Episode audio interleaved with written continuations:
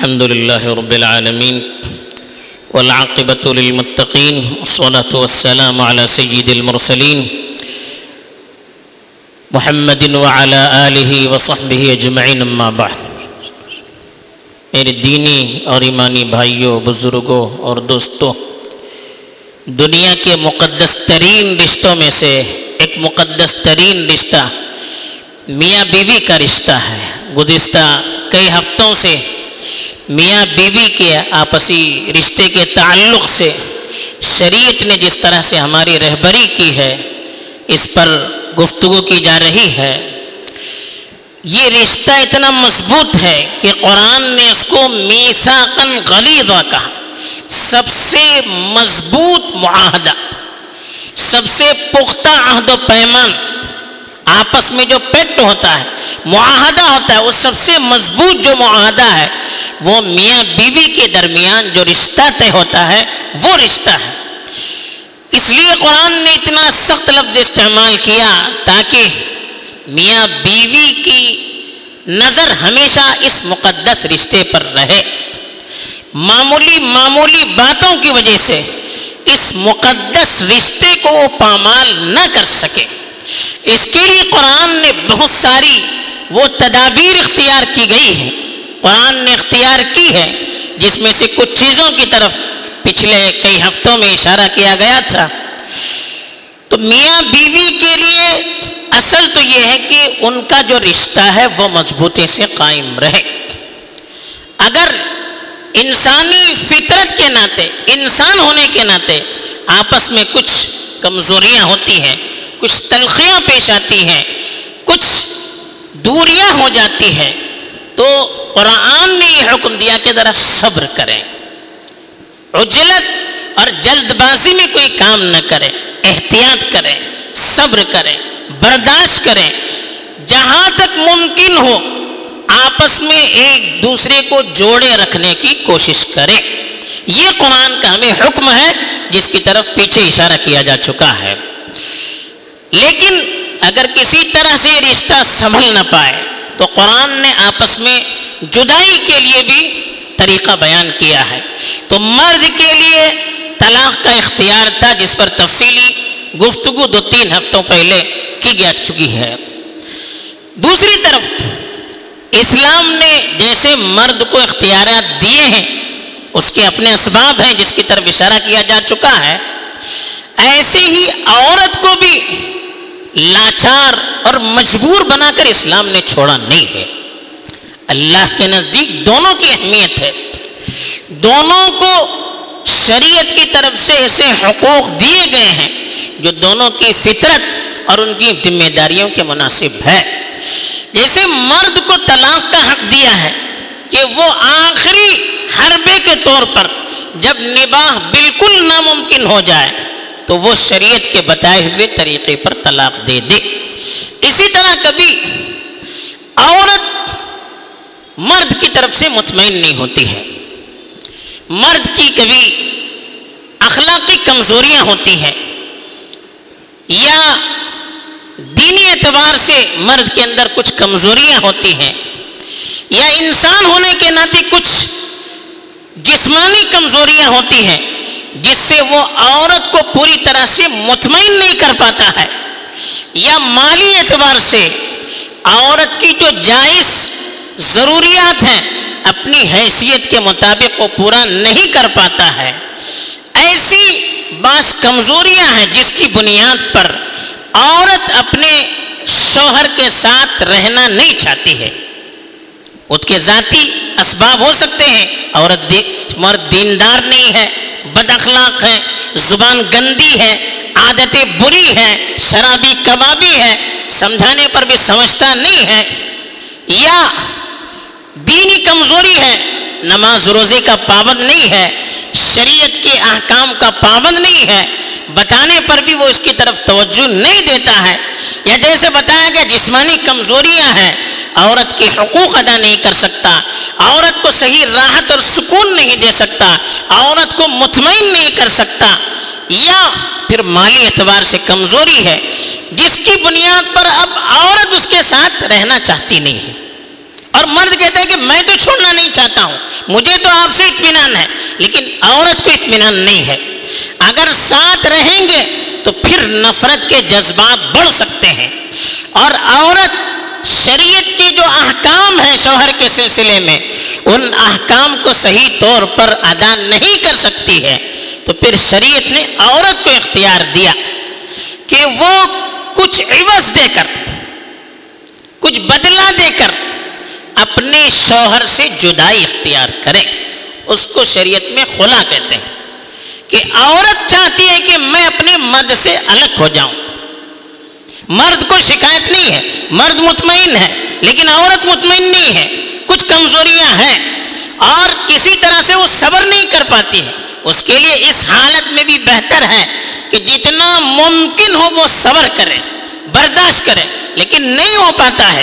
پھر زیادہ دشمنی اور تلخی کے بڑھنے کا خطرہ ہے، تو عورت شوہر سے مطالبہ کر سکتی ہے کہ میں کچھ آپ کو مال دے دوں گی، اس کے بدلے میں آپ مجھے اپنے سے الگ کیجیے اب شوہر نے اس کو قبول کر لیا اور وہ عوض لے لیا، پھر وہ عورت اس سے جدا ہو جائے گی، اس کو شریعت میں خلا کہتے ہیں۔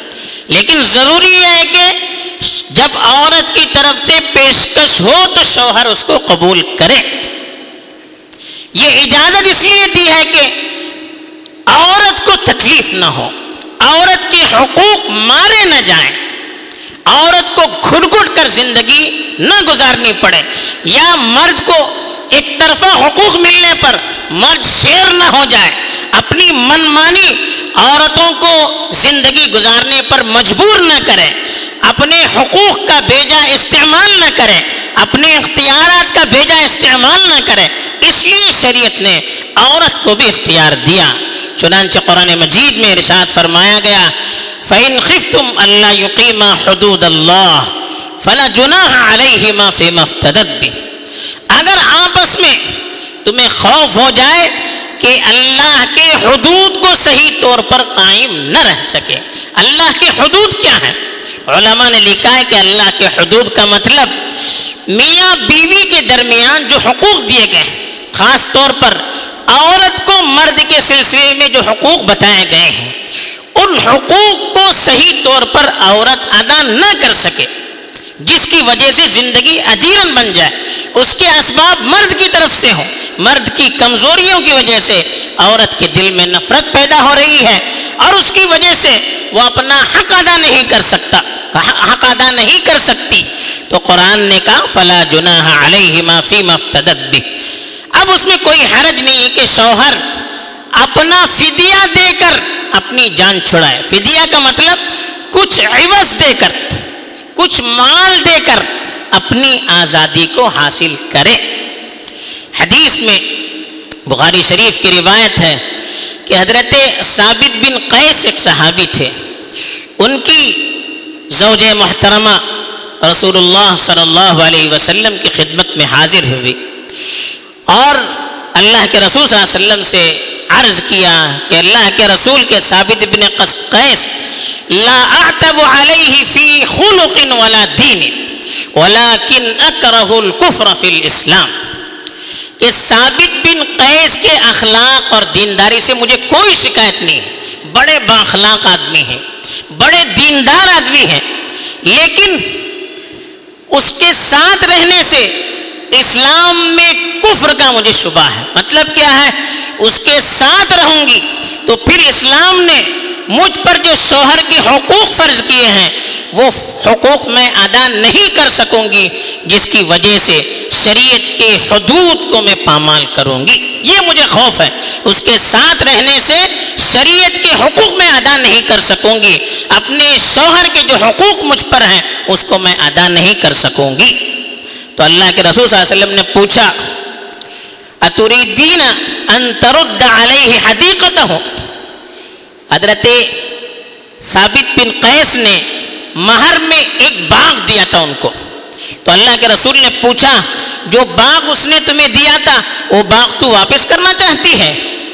اس نے کہا کہ ہاں میں واپس کرنا چاہتی ہوں۔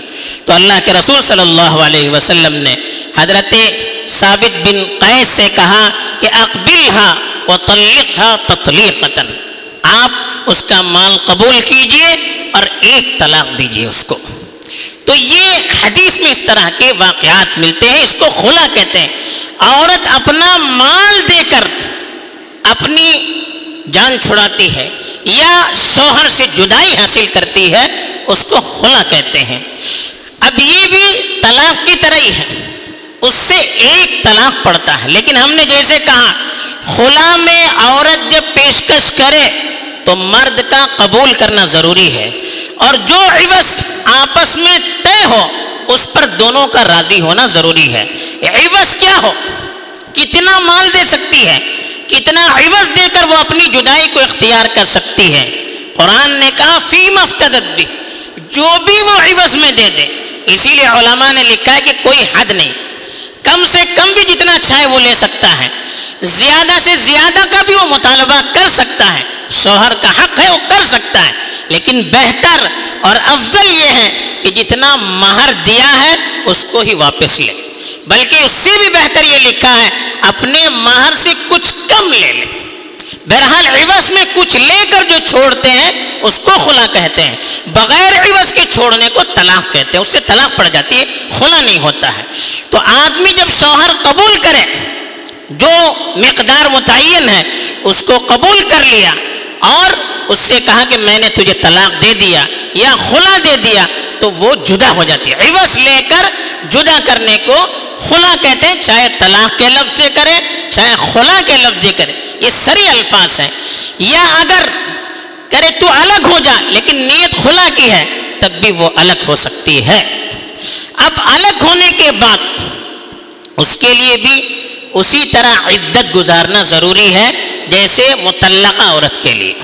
ایک طلاق پڑ جاتی ہے اور وہ عورت جدا ہو جاتی ہے۔ جیسے متعلقہ عورت تین توہر کی عدت گزارے گی، اب یہ عورت بھی اسی طرح توہر گزارے، تین توہر عدت گزارے گی۔ اب اس عدت کی مدت میں پھر شوہر اس سے رجوع نہیں کر سکتا۔ جسے طلاق میں تھا، ایک طلاق کے بعد، دو طلاق کے بعد عورت اگر عدت میں ہے تو شوہر اس سے رجوع کر سکتا تھا، خلا میں نہیں کر سکتا۔ کیوں؟ خلا میں وہ اپنی مرضی سے عوض دے کر اپنا حق حاصل کرتی ہے۔ تو جب تک وہ اپنی عدت پوری کر کے اپنی مرضی سے راضی نہ ہو جائے، دوبارہ اس سے نکاح نہیں کر سکتا۔ تو عدت میں وہ رجوع نہیں کر سکتا۔ اب عدت مکمل ہو گئی۔ پھر اگر دونوں راضی ہو کر دوبارہ نکاح کرنا چاہتے ہیں، تو نکاح کر کے مہر دے کر پھر اپنے نکاح میں لے سکتا ہے۔ اب دو طلاق اس کے ذمے باقی رہتا ہے۔ اب جب اس کو کھلا ہو جائے گی، تو کھلا جو عورت لیتی ہے۔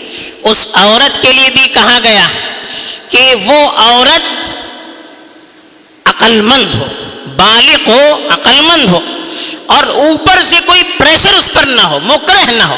دوسروں کی طرف سے اس کو دباؤ ڈال کر اس کو مجبور نہ کیا جائے۔ اس لیے کہ اس کا اپنا اختیار ہے وہ۔ وہ اپنے اختیار سے لے بغیر کسی دباؤ کے یا بغیر کسی عقلی یا صحت کی کمزوری کے وہ اپنا حق لے لے، اس لیے کہا گیا کہ وہ عورت مختار ہو اور وہ عاقل بالغ ہو عورت ہو، تب وہ اپنا خلا لے سکتی ہے، دوسری عورت نہیں لے سکتی۔ اسی طرح سے طلاق میں جیسے کہا گیا تھا کہ حیض کی حالت میں طلاق نہیں دینا چاہیے، خلا میں نہیں ہے۔ اس لیے کہ خلا میں عورت اپنا مطالبہ کرتی ہے، خود جدائی چاہتی ہے۔ تو اس لیے بغیر یعنی توہر کی حالت میں ہو یا حیض کی حالت میں ہو، بغیر فرق کے وہ خلا دے سکتا ہے، اس میں کوئی حرج نہیں ہے۔ اب شوہر اپنی طرف سے ایسا ماحول پیدا نہ کرے۔ دیکھیے دونوں کے لیے کہا گیا، عورت ہے، مرد ہے۔ دونوں خلا کے عمل کا بیجا استعمال نہ کرے۔ جیسے طلاق کے سلسلے میں مرد پر کنڈیشن لگائے گئے تھے، عورت پر بھی خلا کے معاملے میں کنڈیشن لگائے گئے ہیں۔ اسی لیے کہا کہ المختلعات ہن المنافقات کہا۔ جو خلا بار بار طلب کرتی ہیں، بیجا طلب کرتی ہیں، ان عورتوں کو منافق کہا گیا۔ منافقوں کی صفت ان کے اندر ہے۔ اور جیسے طلاق کے بارے میں بھی کہا تھا، ایوم امرات سألت زوجها طلاقا من غیر باس فلا تجد رائحة الجنہ او کما قال صلی اللہ علیہ وسلم، جو عورت بغیر کسی سبب کے اپنے شوہر سے طلاق کا مطالبہ کرتی ہے، وہ جنت کی خوشبو بھی نہیں پا سکتی۔ اس لیے عورتوں سے کہا گیا کہ خلا مانگنے میں وہ جلد بازی نہ کرے، بغیر عذر کے خلا طلب نہیں کرنا چاہیے۔ آج کل ماحول بدل گیا۔ اب عورت آزادی چاہتی ہے، بال بچوں کی ذمہ داریوں سے اپنے آپ کو آزاد رکھنا چاہتی ہے۔ اب اس کی وجہ سے بیجا وہ الگ ہونا چاہتی ہے۔ بیجا الگ ہونا حرام لکھا ہے علماء نے۔ بغیر کسی سبب کے خلا طلب کرنا کہ میں کمانا چاہتی ہوں، میں الگ رہنا چاہتی ہوں، میں آپ کے ساتھ رہنا نہیں چاہتی ہوں، میں قید و بند کے ساتھ رہنا نہیں چاہتی مجھے اولاد کی ضرورت نہیں ہے۔ آج کل جو ماحول مغرب کی طرف سے بنایا جا رہا ہے، اس کی وجہ سے عورت کے اندر خلا کی، خلا کے جذبات پیدا رہے ہیں، خلا کے مطالبات زیادہ ہو رہے ہیں۔ کوئی سبب نہیں ہے۔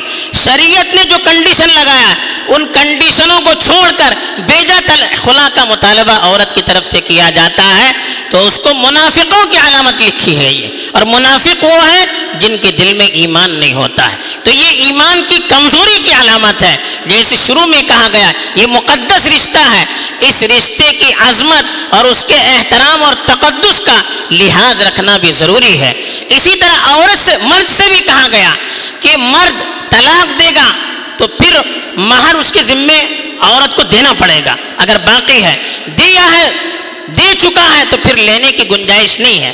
اب وہ عورت کو بیجا اتنا پریشان کر رہا ہے تاکہ وہ خود سے طلاق کا مطالبہ کرے اور اس سے مال حاصل ہو جائے۔ اس کے لیے وہ طلاق نہیں دیتا ہے، بلکہ عورت کو پریشان کرتا رہتا ہے۔ تاکہ وہ پریشان ہو کر خلا کا مطالبہ کرے اور اس سے اس کو مال مل جائے۔ اس کو بھی علماء نے حرام لکھا ہے۔ قرآن نے کہا، فلا تعضلوہن لتذهبوا ببعض ما آتیتموہن آپ ان کو اتنا تنگ نہ کیجیے، پریشان نہ کیجیے تاکہ جو مال آپ نے دیا ہے، اس میں سے کچھ حصہ لے لیں یعنی عوض لے لیں مال حاصل کریں تاکہ وہ خلا کا مطالبہ کرے اور مجھے مال دے دے، اس کے لیے وہ تنگ اور اس کو پریشان بھی نہیں کر سکتا۔ بلکہ چونکہ خلا عورت مرد کی کسی کمزوری کی وجہ سے طلب کرتی ہے، اس لیے شریعت میں کہا گیا کہ مرد اپنے حقوق کو صحیح طور پر ادا کریں، عورت کو خوش رکھنے کی اور اس کو راحت اور سکون کی زندگی دینے کی کوشش کرے تاکہ وہ اس طرح کے مطالبے کی ہمت اور جرت بھی نہیں کر سکے۔ اللہ تعالیٰ یہ اور اس طرح کے جو احکام ہیں، اس کو سمجھ کر زندگی گزارنے اور اپنی زندگی کو راحت اور سکون بنانے، سکون کا ذریعہ بنانے کی توفیق دے امین دعوانا الحمد للہ رب العالمین۔